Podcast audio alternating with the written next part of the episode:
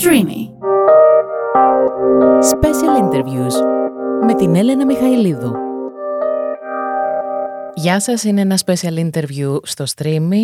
Σήμερα έχουμε μαζί μας το Γιάννη Κολέτσο, έναν άνθρωπο ο οποίος ε, βίωσε μία ιστορία που μπορεί να εμπνεύσει όχι τόσο για αυτό που έγινε, αλλά περισσότερο για τον τρόπο που το διαχειρίστηκε ο ίδιος ο Γιάννης. Η όλη ιστορία ξεκινάει στις 29 Σεπτεμβρίου του 2019.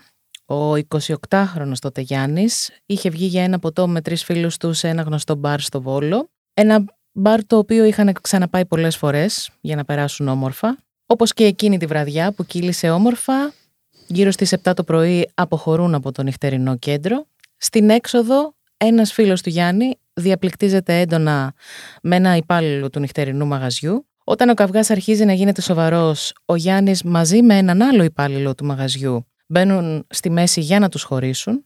Ο υπάλληλος που είχε αρχίσει τον καυγά στρέφεται εναντίον του Γιάννη. Ο Γιάννης από τα χτυπήματα φέρει κρανιοεγκεφαλικές κακώσεις, ωστόσο δεν φαίνεται κάτι εξωτερικά, οπότε φεύγει με το φίλο του και επιστρέφει κανονικά στο σπίτι του φτάνει σπίτι και νιώθει μία αδιαθεσία και χάνει τις αισθήσεις του. Από εκεί και πέρα η περιγραφή έχει να κάνει με τους φίλους και τους γονείς που τον έψαχναν. Ε, δεν απαντούσε στο τηλέφωνο, ε, δεν άκουγε το κουδούνι ούτε την πόρτα. Μετά από περίπου 12 ώρες από τον καυγά οι γονείς σπάνε την πόρτα του σπιτιού και όπως ο ίδιος λέει τον βρήκαν να αργοπεθαίνει. Καλώς όρισες. Χαίρετε. Θέλεις να μας ξεκινήσεις την ιστορία σου από εκεί που σπάει η πόρτα Ναι. και σε βρίσκουν να έχεις χάσει τις αισθήσεις σου; Ε, να σημειώσω ότι με βρήκε ένας φίλος μου Μμμ.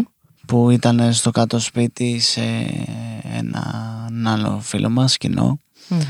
Έσπασε την πόρτα γιατί άκουσε βρόχους και τρόμαξε πάρα πολύ. Ήταν και είχαν περάσει και 12 ώρες από το περιστατικό. Σπάει την πόρτα, με βρίσκει κάτω ημίγυμνο να βγάζω αφρούς και απευθείας καλέσανε το ΕΚΑΒ Μμμ. όπου τους δώσανε κάποιες εντολές πώς να με μεταχειριστούν. Ε, με γύρισε στα πλάγια και τότε κόπηκε στην ουσία η αναπνοή μου και δεν είχα παλμούς. Ήρθαν τα παιδιά του ΕΚΑΒ, είχα ήδη ξεκινήσει να λέω και της ε, εσωτερικής αιμορραγίας.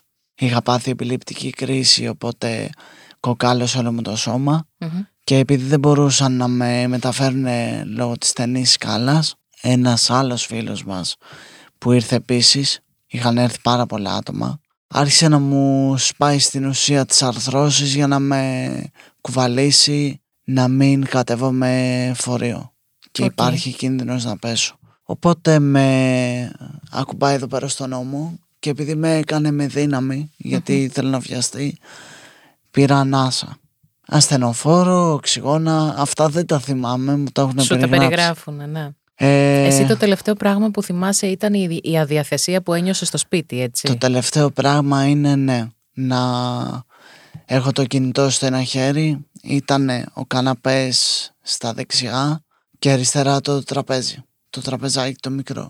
Και έχω το κινητό στο χέρι, εκείνη την ώρα δεν μπορώ να το κρατήσω άλλο. Το πετάω στο καναπέ, πέφτω στα γόνατα και πιάνομαι από το τραπέζι και το καναπέ και αρχίζουν τα μάτια μου να κλείνουν.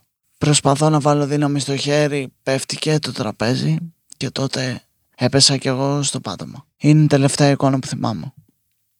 Σε μεταφέρουν λοιπόν στο νοσοκομείο σε κομματώδη κατάσταση και συνέρχεσαι καλή ώρα τέτοιες μέρες, μέσα Νοεμβρίου, Ναι, μέσα Νοέμβρη. μετά από... Από ένα μισή μήνα. Κάπου κοντά εκεί.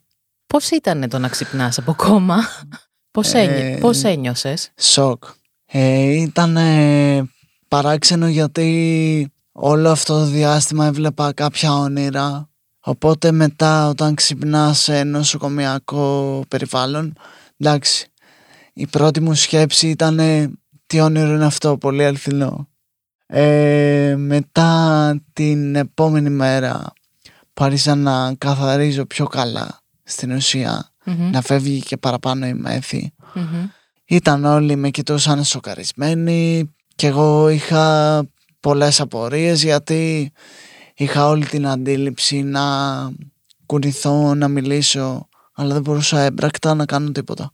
Αυτό ήθελα να σε ρωτήσω. Σε τι κατάσταση ήταν το σώμα σου, μπορούσες να κουνηθείς. Τίποτα, τίποτα. Ήμουν παράλυτος. Κουνούσα μόνο τα μάτια, το, το βλέμμα. Τίποτα άλλο. Okay. Για κάποιες μέρες, ε, ναι. Νομίζω 4-5 δεν κουνούσα τίποτα.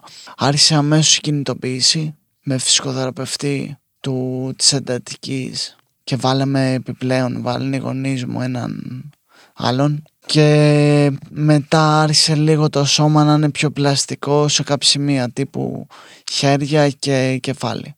Εσύ ωστόσο είχες αίσθηση, τα ένιωθες τα, τα μέλη του σώματός σου; Ε, ναι, είχα αίσθηση σε όλο μου το σώμα, ε, αλλά π.χ. τα πόδια δεν μπορούσα να τα κουνήσω. Οκ. Τα χέρια ή κάποιο άλλο μέλος, μόνο... Ε, το αριστερό πάρα πολύ, όχι πάρα πολύ, βασικά ε, να χαιρετήσω ή να το σηκώσω μέχρι ένα σημείο, ναι. μετά την κινητοποίηση όλα αυτά. Και το λίγο το δεξί. Που στην πορεία το δεξί μας εγκατέλειψε. Οπότε έμαθα να κουνάω και να κάνω κάποια πράγματα στην αρχή με το, με το αριστερό. αριστερό. Μεταφέρεσαι σε κέντρο αποκατάστασης. Ναι. Πώς ήταν η καθημερινότητά σου στο κέντρο αποκατάστασης; Στην αρχή στο κέντρο ήμουνα πάλι σε μονάδα αυξημένης Παρατηρούσα το χώρο. Ξέρεις όταν δεν έχεις κινητό, τηλεόραση ή οτιδήποτε πλέον ή δεν μπορείς να κάνεις κάτι άλλο πέρα από το να, να κάθεσαι. Δεν περνάει η ώρα εύκολα. Οπότε το μόνο που μπορούσα να κάνω είναι να παρατηρώ το χώρο γιατί έμπρακτα δεν μιλούσα και δεν μπορούσα να κάνω κάτι άλλο. Αλλά φαντάζομαι ότι μέσα στη μέρα σου είχες κάποιες φυσικοθεραπείες; Ναι, ναι, είχα στην αρχή φυσικοθεραπεία. Το πρωί είχα λογοθεραπεία στη συνέχεια, δηλαδή προσπαθούσαν να με βοηθήσουν να, στην αρχή να αντιλαμβανομαι και να απαντάω με ναι ή όχι, κουνώντας το κεφάλι. Και επιπλέον φυσικοθεραπεία, ναι, είχα δύο φορές, δύο μισά ώρα νομίζω. Φαντάζομαι, επειδή είπες ότι και στο νοσοκομείο που ήσουν είχες μία επιπλέον βοήθεια από ναι. έναν επιπλέον φυσικοθεραπευτή, τον οποίο τον έφεραν οι γονείς σου. Ναι. Μετά το κέντρο αποκατάστασης φαντάζομαι ότι ήταν κάποια ιδιωτική κλινική αποκατάστασης. Είχες κάποια βοήθεια όσον αφορά την ασφάλισή σου οικονομικά, γιατί είναι πάρα πολύ κοστοβόρο το να μπορέσεις να είσαι τόσο μεγάλο χρονικό διάστημα σε, τέτοια, σε ένα τέτοιο κέντρο; Ε, δεν είχα καμία βοήθεια από το κράτος. Δηλαδή δαπανήθηκαν πάρα πολλά λεφτά από μας και μάθαμε για την επιτροπή που έπρεπε να περάσω προς τα τέλη του κέντρου εντελώς τυχαία γιατί περνούσε ένας ασθενής δίπλα. Δεν υπήρχε δηλαδή κάποια ενημέρωση από το νοσοκομείο ότι μπορείτε να πάρετε κάποια, κάποιο επίδομα σε περίπτωση που περάσετε. Καμία και να σου πω κάτι πάλι δεν θεωρώ ότι είναι δουλειά του νοσοκομείου. Δηλαδή, κατά τη γνώμη μου, όταν ένας άνθρωπος είναι στην εντατική, mm-hmm. όσες μέρες και να είναι, έμπρακτα θα χρειαστεί κάποιους μήνες για την αποκατάστασή του. Δεν λέω εγώ για τα τέσσερα χρόνια που έχουν περάσει και μετά μάθαμε κάποια πράγματα. Θεωρώ εγώ ως Γιάννης ότι το κράτος από μόνο του με το που είναι κάποιος και νοσηλεύεται στην εντατική θα έπρεπε αυτόματα να ε, καλύπτονται τα πρώτα έξοδά του. Μέσα σε όλο αυτό το χρονικό διάστημα υπήρξε κάποια στιγμή που να ένιωσες ότι σε εγκαταλείπει η θέλησή σου να παλέψεις; Πολλές φορές ε, έσπασα, αλλά και πολλές φορές σηκώθηκα.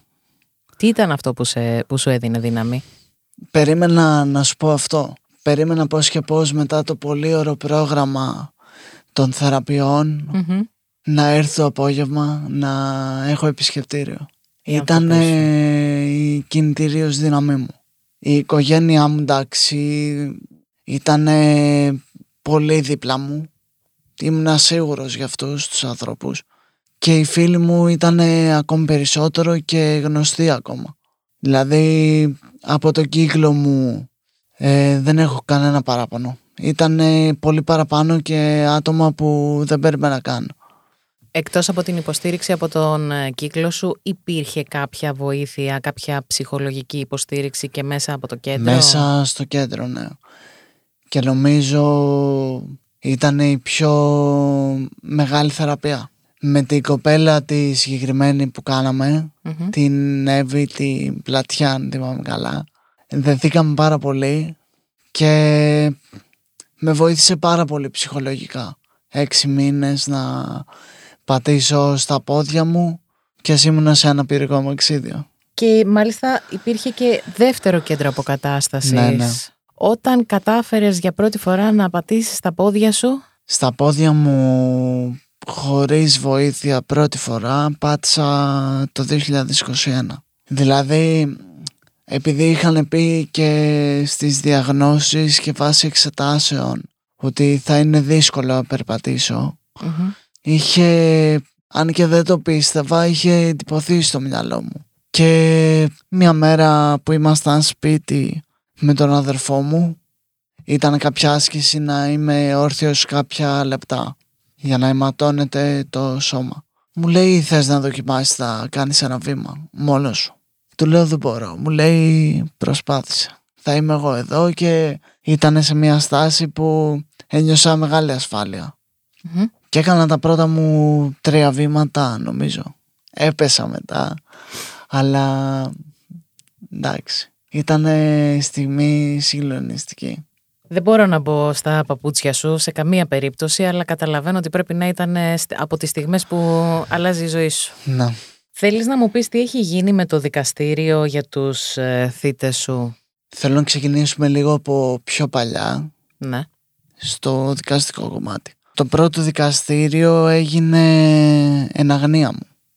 Ήταν το ασφαλιστικό, έγινε το 2020 και το Δεκέμβριο εγώ τότε δεν ήμουν σε θέση καν να καταθέσω γιατί ούτε μιλούσα ούτε λειτουργικά μπορούσα να παραστώ πολλές ώρες κιόλας. Το δεύτερο δικαστήριο έγινε το 21 Α, η πρώτη απόφαση του δικαστηρίου βγήκε υπέρ μου σαν ε, απόπειρα ανθρωποκτονίας. Και το δικαστήριο το επόμενο ενώ άλλαξε ήδη με εισαγγελική παρέμβαση απόφαση από κακούργημα σε πλημέλημα πήρα Το επόμενο πάλι αναβολή και φτάσαμε στο τρίτο στο οποίο έγινε ποινική διαπραγμάτευση μέσω εισαγγελέα και έληξε με αναστολές στο οποίο δεν ε, μπορώ να πάρω θέση γιατί εφόσον τους νόμους τους βγάζει το κράτος ποιος είμαι εγώ να κρίνω θα μου πεις. Ναι αλλά μπορείς να, μπορείς να μου πεις μάλλον κατά πόσο αισθάνεσαι δικαιωμένος με το αποτέλεσμα. Δικαιωμένος δεν θα σου πω ότι αισθάνομαι 100% αλλά αισθάνομαι 1000% ανακουφισμένος που κλείσαμε άλλο ένα κεφάλαιο και προχωράμε στο επόμενο. Γιατί είναι φθορά να αναμοχλεύεται η ιστορία κάθε φορά ενώ προσπαθείς να αφήσεις κάποια κομμάτια πίσω και να ξεκινήσεις. Τι νιώθεις για τους ανθρώπους που σε βάλανε σε αυτή την περιπέτεια; Πλέον δεν νιώθω. Σταμάτησα να νιώθω. Υπήρχαν πολλές διακυμάνσεις και μίσος και θυμός και στεναχωριά. Μετά από κάποιο σημείο ειλικρινά σταματάς να σκέφτεσαι κακός ε, και ναι ήθελα να κοιτάξω πιο πολύ εμένα οπότε αυτό το κομμάτι το άφησα πίσω μου προφανώς και δεν ξεχνάω αλλά κοιτάω να πάρω ό,τι καλό μπορεί να μου προσφέρει αυτή η κατάσταση. Και μιλώντας για το τι μπορείς να πάρεις από αυτή την κατάσταση είναι σαν να ξεκινάς μια δεύτερη ζωή. Τουλάχιστον εγώ που το βλέπω απ' έξω έτσι το τοποθετώ. Εσύ δεν ξέρω. Είναι πολλά περιστατικά ιατρικά που συνέβησαν και μου κόψαν το νήμα ξανά. Οπότε μάλλον είναι πέμπτη ζωή νομίζω. Σαν τις γάτες. Ναι, ναι. Ναι. Είμαι πολύ ενθουσιασμένος. Αρχικά μία αναφορά θέλω να κάνω στη Μαρία τη Πιτοπούλου που είναι, ήταν η λογοθεραπεύτριά μου. Έχουμε κρατήσει μια πολύ καλή σχέση. στην οποία οφείλω και το σημερινό το να μιλάω. Γιατί άρχισα να μιλάω πρώτη φορά, να αρθρώνω πρόταση ολόκληρη το Ιανουάριο του 2021. Η κοπέλα αυτή με βοήθησε επίσης στο ψυχολογικό κομμάτι και μου έδωσε πολλά εφόδια να προχωρήσω μαζί με τους άλλους θεραπευτές και όλα αυτά τα εξέλιξα και τώρα βγάζω μια σχολή και θα κοιτάξω στο μέλλον το κομμάτι της αποκατάστασης. Επειδή έχω μαθεί αρκετά την ανατομία του σώματος κάποιες παθήσεις και πιστεύω θα μπορέσω να Έχεις ήδη κάνει την πρακτική σου πάνω σου. Ναι. Προπονητική σε ποιο άθλημα; Ελεύθερο. Σε personal trainer δηλαδή. Μάλιστα. Θα κοιτάξω λίγο τις ε, πιλατες και το Μιχα που είναι και αδερφή μου. Και αυτό. Σε προσωπικό επίπεδο; Σε προσωπικό επίπεδο να κοιτάξω την κάμερα για να πω είμαι καλά. Το λέγαμε και πριν ξεκινήσουμε αυτή τη συνέντευξη ότι όλο αυτό ουσιαστικά θέλεις να το χρησιμοποιήσεις σαν μια αφορμή για έμπνευση για όποιον ε, μαθαίνει την ιστορία σου. Ακριβώς. Μιλάς για την ιστορία σου στα social media. Ναι, ναι, τι κάνω Φαντάζομαι ότι παίρνεις και κάποιο feedback από αυτό. Μεγάλο feedback. Έχει στραφεί κόσμος που περνάει Πάρα κάποια... Πολύ. Και τώρα συγκεκριμένα ε, επειδή είχα κάποιες εξτρά θεραπείες στο κέντρο αποκατάστασης που ήμουν με προσέγγισε μια μαμά από ένα παιδί που είναι εκεί πέρα και προσπάθησα να δώσω όσες περισσότερες συμβουλές μπορώ και τη δύναμη που χρειάζεται για να προχωρήσει. Υπάρχει μια συμβουλή που μπορείς να τη δώσεις και τώρα σε εμάς ναι. να το έχουμε στο μυαλό μας; Κοίτα, αυτό που είδα και έμπρακτα εγώ στην ε, όλη πορεία είναι ότι το να τα παρατήσεις είναι το μόνο εύκολο. Η δύναμη είναι το να συνεχίσεις να προσπαθείς για οτιδήποτε και αν κάνεις στη ζωή σου και η πίστη που έχεις σε ό,τι και αν πιστεύεις και ειδικά η πίστη στον εαυτό σου είναι η κινητήριος δύναμη που μπορεί να σε πάει πολύ ψηλά. Σε ευχαριστούμε πάρα πολύ. Ευχαριστώ και εγώ. Σου ευχόμαστε τα καλύτερα για το μέλλον. Επίσης. Αν και νομίζω ότι αφού είχες τη δύναμη να ξεπεράσεις κάτι τόσο, ένα τόσο μεγάλο βουνό, ε, αυτό που λέμε εμείς είναι το, το μικρότερο ναι. που μπορεί να... Θέλεις να δώσεις κάποιο τελευταίο μήνυμα, θες να προσθέσουμε κάτι; Ναι. Θα ήθελα να πω στον κόσμο να μην τα παρατάει. Δεν αξίζει να τα παρατάς όχι μόνο για σένα, υπάρχουν άνθρωποι δίπλα σου που θα είναι πάντα εκεί, θα μοιράσουν την αγάπη και θα την κάνεις αυτήν δύναμη να μπορείς να εξελιχθείς. Σε ευχαριστούμε πολύ Γιάννη. Ευχαριστώ και εγώ.